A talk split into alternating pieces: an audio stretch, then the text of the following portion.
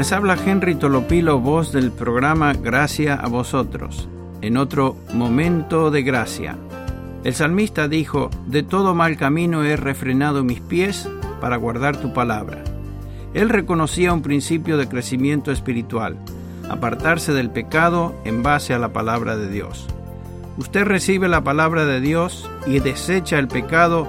David oró, guarda también a tu siervo de pecados de soberbia, que no se enseñoreen de mí.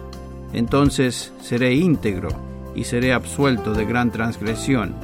Comparta este mismo deseo y reciba la palabra. Les habló Henry Tolopilo invitándole a otro momento de gracia.